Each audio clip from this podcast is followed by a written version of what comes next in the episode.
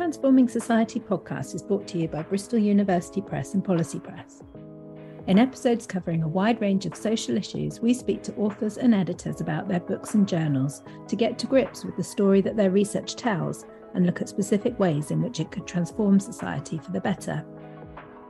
I'm Jess Miles, and in this episode, my co presenter, Rebecca Megson Smith, speaks to Stephen McBride about his book, Escaping Dystopia Rebuilding a Public Domain they talk about radical solutions to global issues such as economic catastrophes, inequality, climate change, and political failure. Are there means of escape from the near dystopia we find ourselves in? More information about the book can be found on bristoluniversitypress.co.uk. Stephen McBride, Professor and Canada Research Chair in Public Policy and Globalization at McMaster University in Canada, is the prolific prize winning author of a number of books on public policy, globalization, and political economy. His latest book, Escaping Dystopia Rebuilding a Public Domain, calls for a radical systems change to avoid the grimly chaotic and unequal future we are currently condemning ourselves to. Escaping Dystopia charts how the rise in dominance of global capitalism and its neoliberal institutions have directly and indirectly led to our current state of near dystopia. McBride documents how our everyday existence has come to be characterized by multiple crises, ranging from economic catastrophes, massive inequalities of poverty and wealth, and global health emergencies to climate breakdown, migration, wars, and political failures. Crises which McBride posits are the inevitable outcomes of neoliberal democracy. Left unchecked, the future looks dark, dystopian even. However, McBride demonstrates that there are means of escape still available to us. By privileging social and collective power over the public sphere and by reinstituting popular sovereignty at the national level, McBride offers a way out towards a future that is radically different to the world we know today. I am delighted, therefore, to be joined by Professor Stephen McBride to discuss these issues in more detail. Stephen, welcome to the podcast. Thank you very much, Rebecca. Really pleased to be here. Great. Um, well, I think let's just dive straight in. I'd be really grateful if you could help set the scene for us and, and talk to me about what is so dystopian about our present situation and the future we're building. Why, why would you characterize our world, world today as near dystopian? Well, uh, when I was finishing the writing of the book, uh, Escaping Dystopia, I wondered if, in fact, dystopia was going too far uh, was overly um, pessimistic. Uh, a few months later, now the book's been published, I'm wondering if escaping is maybe too optimistic. So I, I do believe we are in a, um, a, a, fairly dire crisis. Or to be more specific, we're in a series of crises, multiple crises, which are um, in some cases increasingly frequent or are ongoing, uh, but in any event are interconnected. And just to give a list of them, and I can go into more detail on any of them if you wish. Uh, there's the economic crisis. There's, of course, the climate and global warming crisis. There's issues of war and security, of uh, migration, um, and uh, probably several others which I've forgotten to mention. But one I won't forget to mention is the kind of political crisis, the failure of our political leadership and institutions really either to prevent these crises from occurring or to um, come up with adequate measures to deal with them now that they have occurred. And uh, you, you, I think you say that these crises are all interconnected, um, and uh, and and I guess in that sense they have a, a kind of a co- collective root. They're joined at some at some level. Can you talk to me a bit more about that? how is it that we've landed in this place of multiple crises?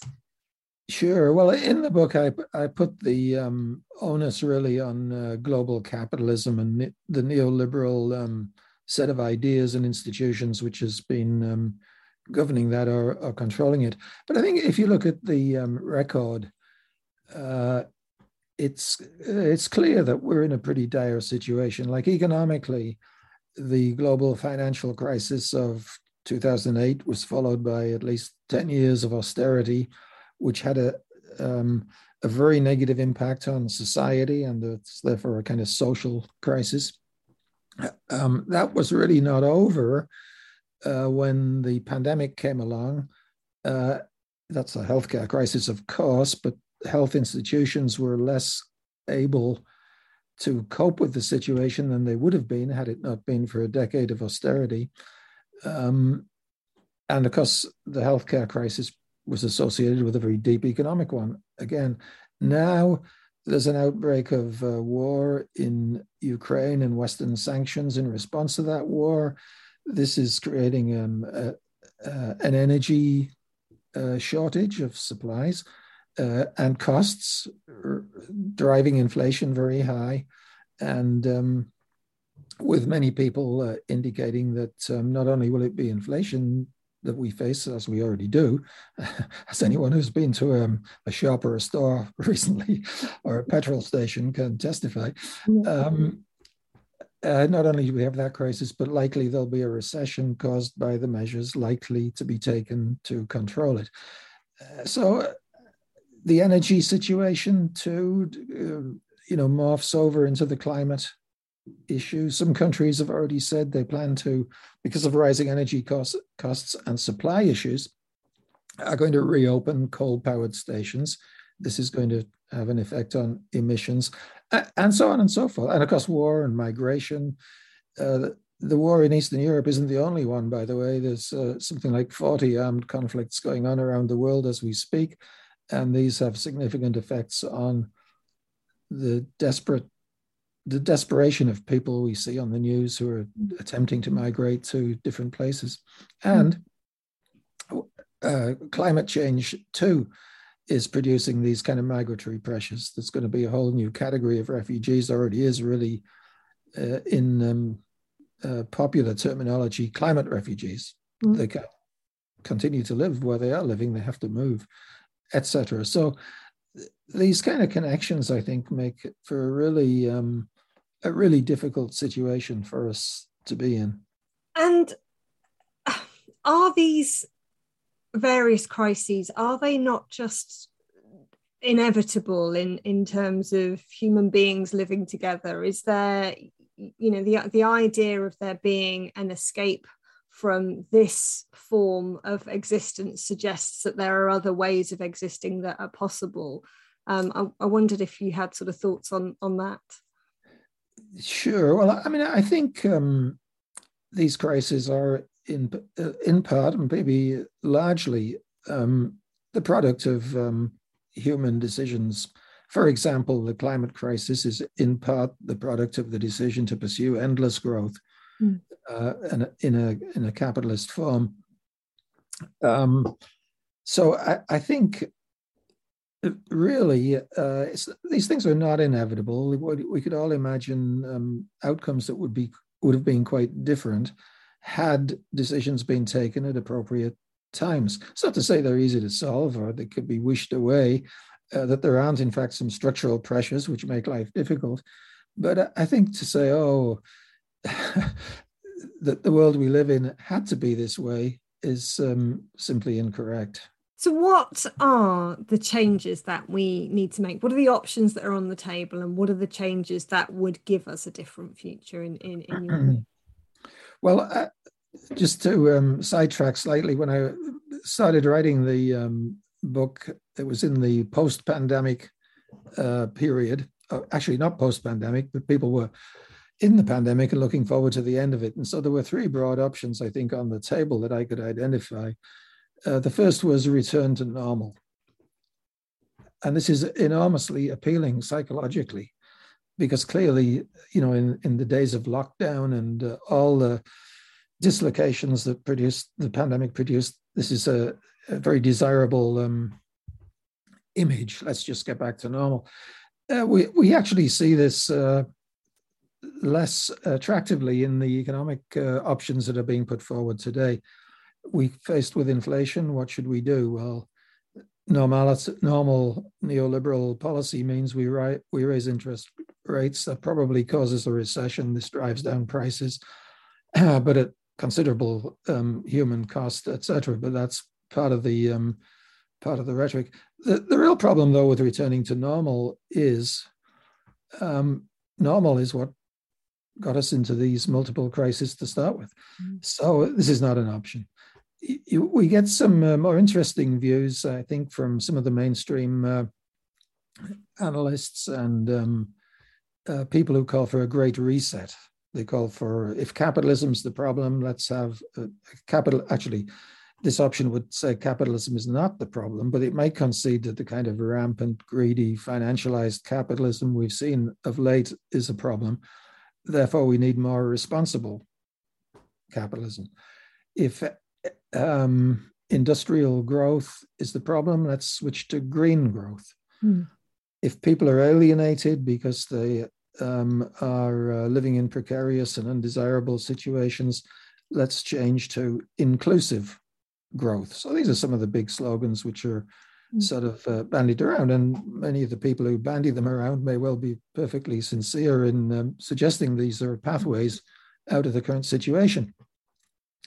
But the problem with these um, proposals, I guess, are that they're very vague, typically. They depend a great deal on um, technologies, some of which have not yet been invented, but to transition to a green economy. Um, digitalization is put forward as a major um, contributor to, uh, in the long run, employment security or better jobs and things of that kind. Um, so, so they're very vague, but they're also hugely expensive. And it's not clear who exactly is going to pay in these formulations for this. Uh, my suspicion on reading the um, the texts is the public is going to be expected to pay to induce the private sector to do things which arguably it should be doing already. And the other thing about these proposals is it leaves in place the players who produced the multiple crises we're in. So there is a sort of lack of confidence, um, I think, uh, among many people. Actually, um, I know figures can be uh, confounding and uh, and always useful, but uh, in the book I quote an opinion poll from 2019 by um, Ipsos. It was a survey of 27 different countries, and 70% of the respondents across those 27 countries said the economy is rigged in favor of the rich and powerful. Mm. Um, Etc. I mean, there are other polls that show the same kind of thing: a lack yeah. of trust in um, in institutions and so forth. So that's a problem with the uh, uh, the second of those options. The um, third one um, that I talk about in the book really says you have to get to grips with root causes. Mm-hmm. and if the root cause is the combination of um, endless growth, global capitalism supported by neoliberalism and neo institutions, those are the things that have to change. Mm. So, uh, radical transformation means um, restoring, well, restoring or at least imposing the power of people organized democratically over capital, uh, a power which, if it ever existed, has been lost for sure, and um, imposing controls on capital.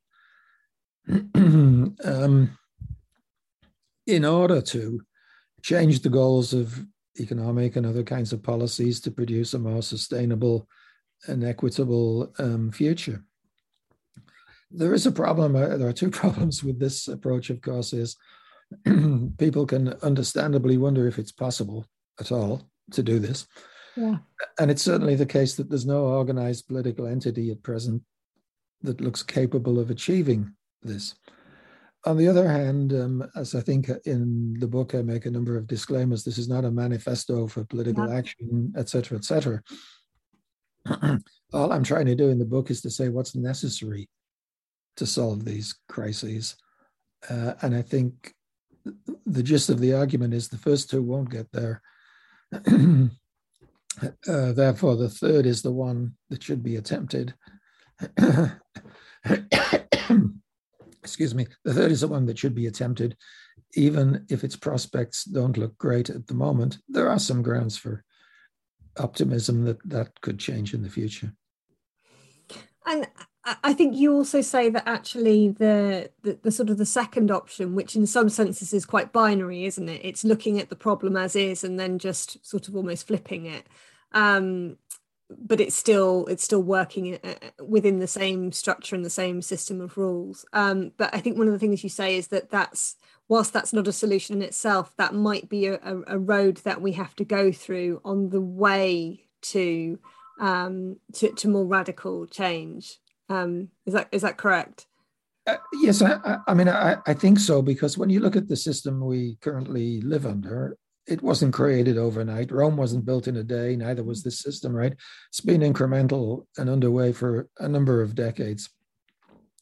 And one could imagine the solutions uh, being attempted in, in, pretty much the same way, a trial and error hmm. basis, pushing along, making some gains here. That doesn't work.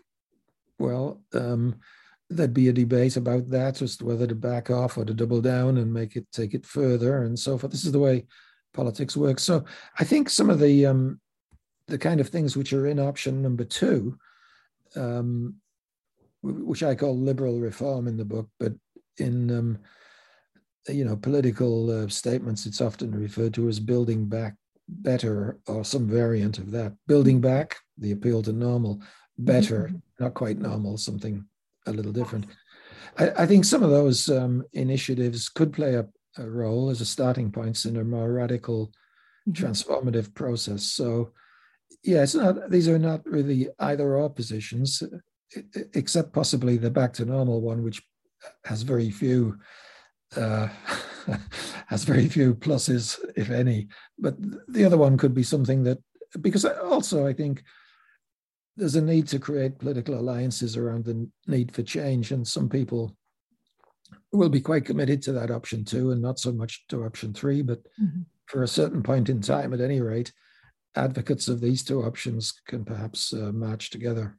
Together, yes, yes, and. Uh, I mean, one, one of the things that I think you, you explain really well in the book is this um, the sort of contradiction almost inherent uh, in liberal democracy and then and hmm. and then you you you, you know you, you talk about um, liberalism being about free market values and uh, quite kind of pro capitalism quite hands off and democracy obviously being about equality um, of, of, of, rights and equality of people and that those two things have never necessarily been easy bedfellows and then you also go on to explain neoliberalism um, as being something that um, is almost uh, suspicious of democracy and, and, and has worked quite extensively to undermine democracy. And, and as you were just saying, in order to move into that more radical uh, option three, we need sort of people power again. I, I wonder if you could talk to me a bit more about how we get from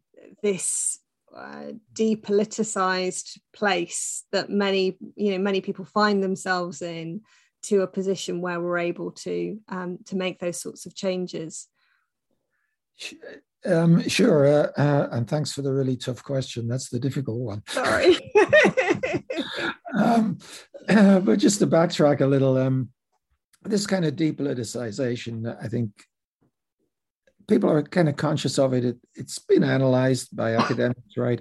It probably needs to be um, um, expanded upon more. It's the re- removal of whole areas of decision making from democratic life to international agreements, international rules, meaning debate is over once those agreements are signed, and um, uh, internally. Um, central bank independence. There's a slogan uh, for you, but what it means is monetary policy is really hived off from the democratic uh, part of uh, um, the system.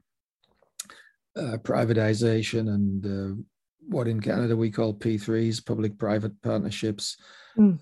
Uh, etc. All of this is kind of removing areas from the sphere of democracy. So, what would um, uh, what would uh, what signs are there that this could be um, sort of uh, brought back and hmm. changed? Uh, it would be one way of looking at this. I think the way I would um, approach it is through looking at um, the crises themselves, um, which create, I think, a, a um, an appreciation that change is going to be needed. Mm. That something has to be done. I mean, these crises are deep. They are, as I argue, multiple and interlocking. uh, th- the future is not going to the future the future is already here it's not particularly good and it's not going to be any better if things um, continue um, uh, the way they are and i think the notion of crisis is an interesting one too and it's an, it's an overused word in many ways and i've probably overused it overused it myself in this interview already but um, the um, it, it, means a bad situation obviously that mm. carries on in a medical analogy, it sometimes means a turning point. The patient is ill, a crisis, the crisis comes, either the, the patient gets better or the patient doesn't get better in, in this analogy. But the third thing about a third definition of a crisis that I kind of like is a crisis is a revealing moment in which things which have previously been obscure become clearer. And as they become clearer, uh, a way out or ways out of the situation suggest themselves Hmm. um, that were um, previously not there because the assumption is things are going to be immutable and stay the same and there's nothing uh, that can be done. But revealing moments reveal A, perhaps that something has to be done, and B, um, what uh, might be done. Uh, and on this business of change, uh, because I think this is a perception that things are too difficult to change, that the system is too strong. But it, you know, if you look back historically over the 20th century and the first part of the 21st century, change has been constant. Sometimes been gradual, sometimes radical, and so forth. Not always for the good, by the way. I mean, you know, whether whether change takes a positive or a negative form is up, up for grabs, up for politics ultimately. But change has been um, normal. So, do the conditions exist which we could see um, uh, leading to change of the of the kind I'm sort of talking about in the book? Well, I think there is this awareness of the downsides of the various crises for a start, uh, a recognition that things really um, can't uh, continue as they are uh, for very long. Um, secondly, I think the the ideological or ideational basis of the system we've been operating under is increasingly discredited. Mm-hmm um, this uh, if you if you think back far enough in the early period of neoliberalism, there was a real triumphalism about the superiority of markets, a real um, zealotry, a missionary spirit that if only we could get the markets working, everything would get better. Mm-hmm. Well, 40 years on, we've got the results of that, and it's not so great. And I, even if there are still neoliberals, I don't think they're uh, quite as zealous uh, or quite as um, uh, passionate as they were about the the, the uh, about that um, aspect of uh, they don't have a, they themselves don't have as much confidence, I guess, in the outcomes of neoliberalism, and why would they? Because the outcomes have not been great. So I think this creates um, uh, opportunities. Similarly, the um, the distrust of political institutions and even the rise of things like anti system parties, including right wing populist parties, which are um, uh, not part of the solution, except in one respect, perhaps. Um, all of this creates a, situation where the old certainties are increasingly up for grabs. The, the one exception about the right wing populists I would make is they're wrong about they're wrong about many things, but they're not wrong that there's a huge disconnect between the elite and the people, of the elites and the people. They're not wrong about that. Mm. Uh, and I think um, that's a that insight, which is not confined to them, but it can be built upon in promoting change. Mm. so, is there any evidence that um, change of this type uh, is possible? Well, I think you can find it, um, incompletely in, in some um, cases where challenges have been thrown down to the political system, sometimes on very specific issues. Um, I think of the austerity uh, examples, for example. um, lots of people didn't like austerity. Lots of people protested about it, this or this aspect of it. Uh, usually, um, and understandably from the way it impacted them most hmm. um, themselves. But sometimes and it varied from country to country, and it was unpredictable. Sometimes a specific protest would escalate into a generalized opposition to austerity. Uh, not that that was necessarily successful, but it, it magnified from a specific issue to a big issue. The, the cases I'm thinking of are in Spain. Uh, housing and evictions was the trigger which generalized the opposition to austerity. Mm. In Ireland, uh, imposition of water meters and water charges was the one that did it. Mm. In Quebec, it was tuition fees. So these um, specific uh, issues and the opposition to it generalized and became a broader based one. The most dramatic example, actually, I think, um, is what happened in Chile with um, a protest against a fare increase on subways, which uh, generalized into a whole condemnation of 30 or 40 years of neoliberalism, leading to the demand, successful, that a constitutional convention be convened outside of the control of the political establishment to construct a new uh, constitution. Now, I'm not sure whether this story um, has a happy ending or not, because the document, which I haven't seen, has just been published, the new constitution. Mm. It's going to be voted on in two months. So I don't know what's in it or whether it will be approved. But what I do know is the example of what happened over something quite minute in, in the global scheme of things, an increase on subway fares, uh, mushroomed into a much broader based political movement, did politics differently, and has produced a challenge to the system. So I think um, what that indicates is that people have the capacity to begin to exercise popular sovereignty sometimes. Um, and it's not, uh, I mean, I wish I could predict when all this was going to happen, and then I would be rich and I'd make my fortune of doing course, it. Yes. Yeah. um, but it does seem to be somewhat unpredictable, but it also does seem to happen. Mm. Mm-mm. And therefore, I think that's a, a, cause of optimism that something. It's uh, interesting that it's from the small things, isn't it? It's interesting that it can be a quite a, a small, but it's the unifying trigger almost. It's the thing that um, is able to mass um, a, a, great number of people behind it. It's it, that's really fascinating. Just you mentioned just then this notion of uh, popular sovereignty, and I wondered if you could talk to that term a little bit more for us.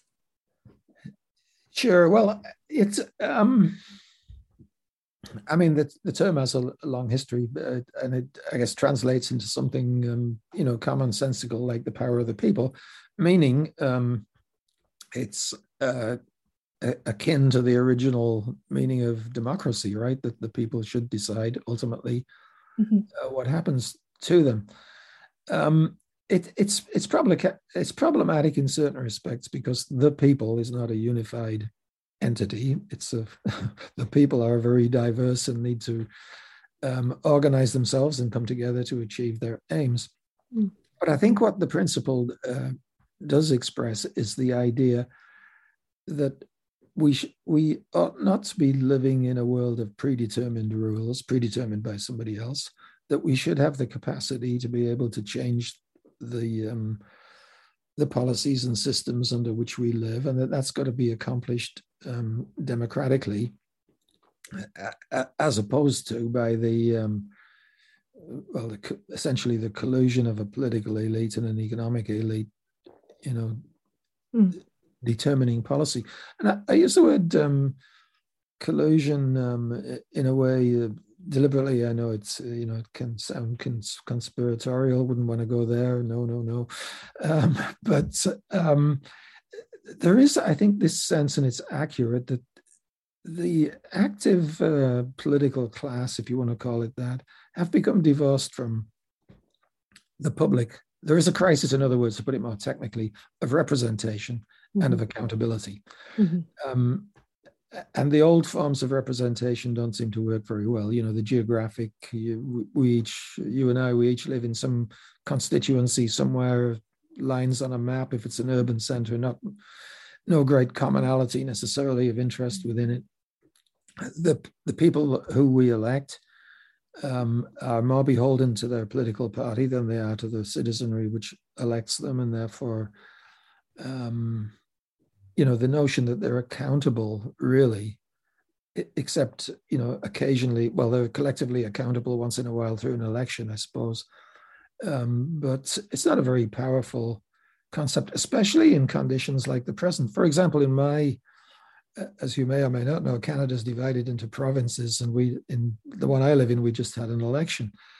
The government got re-elected with um, because it's a first past the post electoral system with uh, 40% of the vote, which got them two thirds of the seats.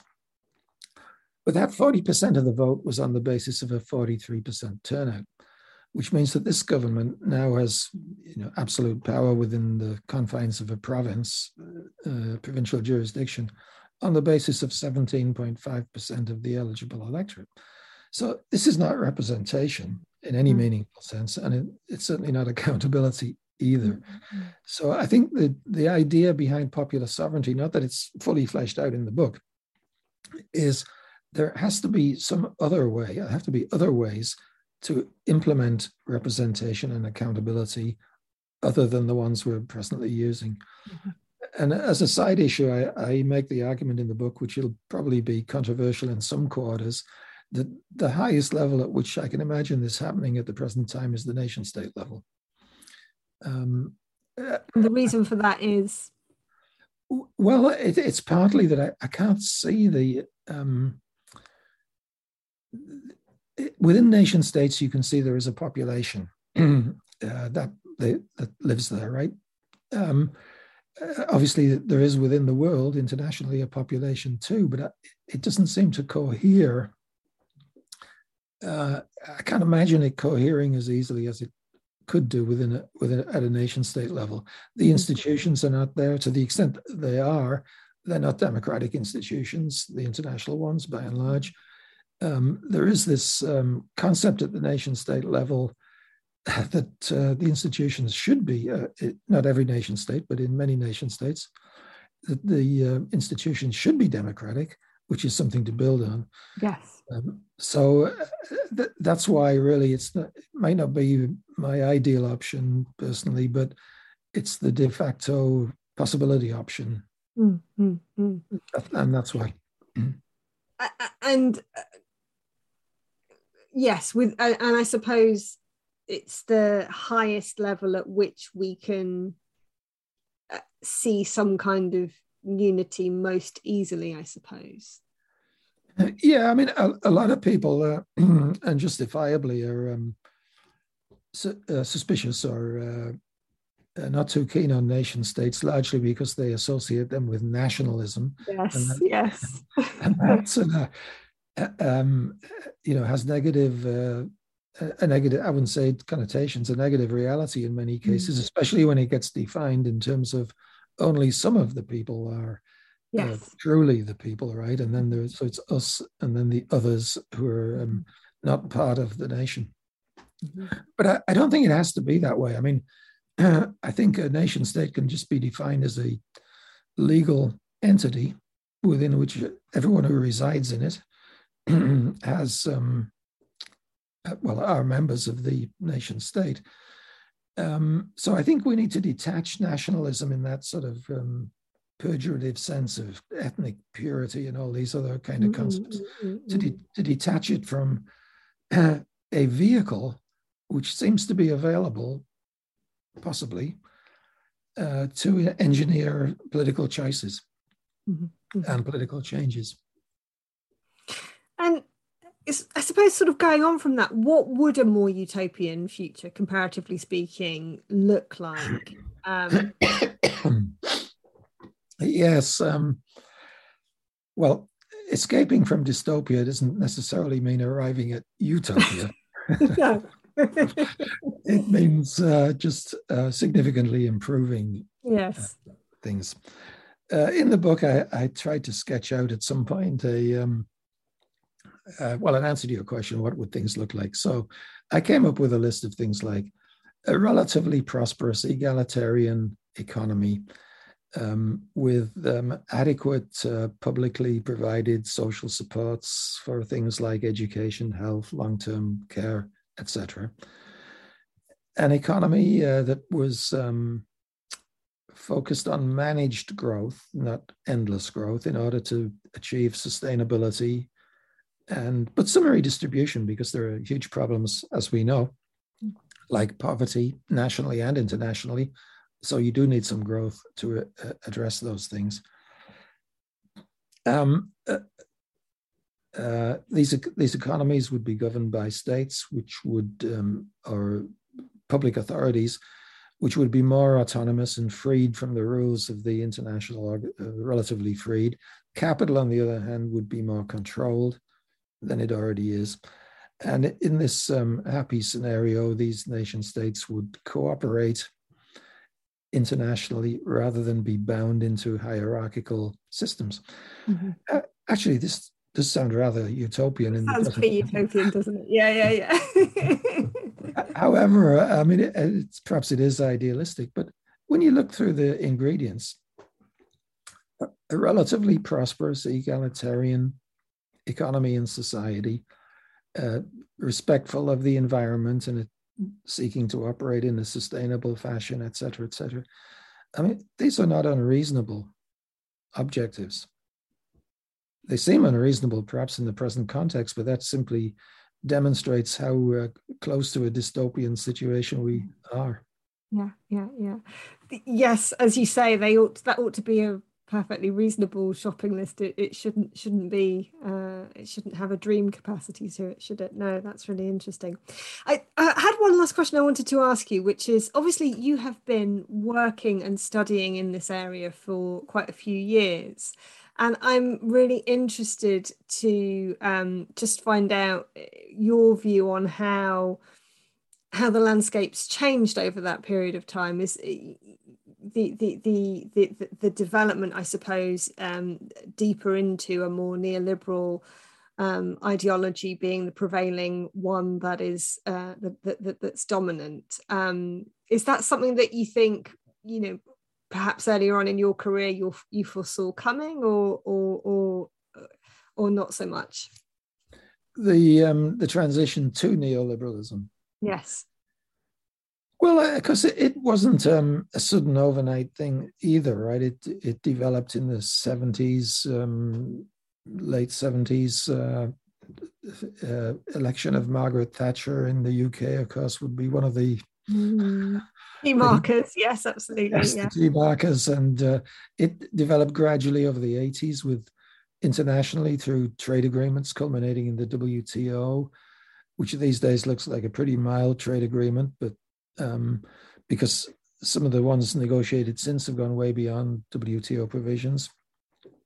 So it's a gradual process as to whether anyone sits down and foresees these things. I think at some point you become aware that things are changing and mm. changing quite uh, radically. Uh, in that case, in the neoliberal um, direction, uh, and I suppose um, my motivation in the, the, various kinds of research I've done since then, whether it be on um, trade agreements or austerity or on labor markets, which are the big areas um, I've actually done work on.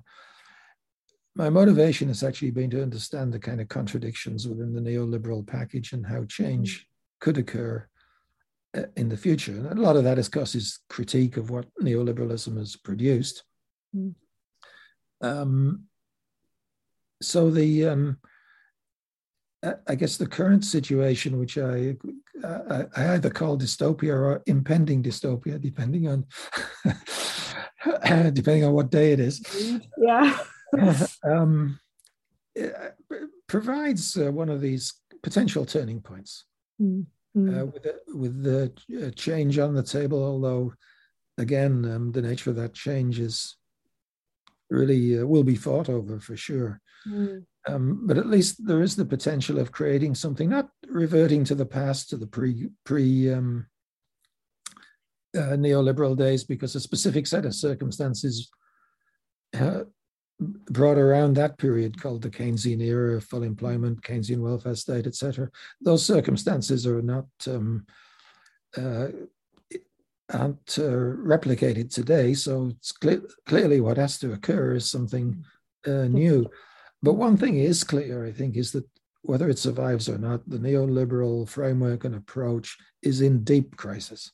Mm-hmm. Uh, and it's expressed uh, in these uh, multiple uh, crises, none of which, uh, to get back to an earlier question you raised, none of which seems to be inevitable. So. Uh, my very, very final thing is: Would you are you optimistic about the future? Should we be optimistic about the future? well, I've always claimed um, to have a realistic approach to um, things, and um, realism tells me that we're in a very difficult situation with uh, still um, powerful forces uh, committed to the the um, maintenance of the existing arrangements. However, that list of uh, events which I went through earlier, the, the anti-austerity and the Chilean constitution, mm-hmm. just as examples, uh, tells me there is the possibility for change to be a positive change to occur. So in that respect, yes, I'm an optimist. Great. That's wonderful. Thank you. Thank you so much for your time today, Stephen, and for sharing with us so many of the insights captured within your brilliant book, Escaping Dystopia Rebuilding a Public Domain. This powerful account of the dystopian future we are already partially living is passionately argued um, against by Stephen. This book encourages us to look at the system with clearer eyes and challenges us to imagine a more vividly egalitarian and enabling future, something we can only do with a detailed and rigorous understanding of how we got here and where, unchecked, it will lead us next. Whilst uh, it's not ma- an activist manifesto or a handbook on how to bring about radical transformation, Escaping Dystopia gives us a fresh framing for recognizing the preconditions required for fundamental change to occur, and moreover, gives us reasons to be hopeful that the future does not have to be more of the same with worse to come. Escaping Dystopia, Rebuilding a Public Domain is published by Bristol University Press and is available via all good book retailers. Thank you. Thanks very much.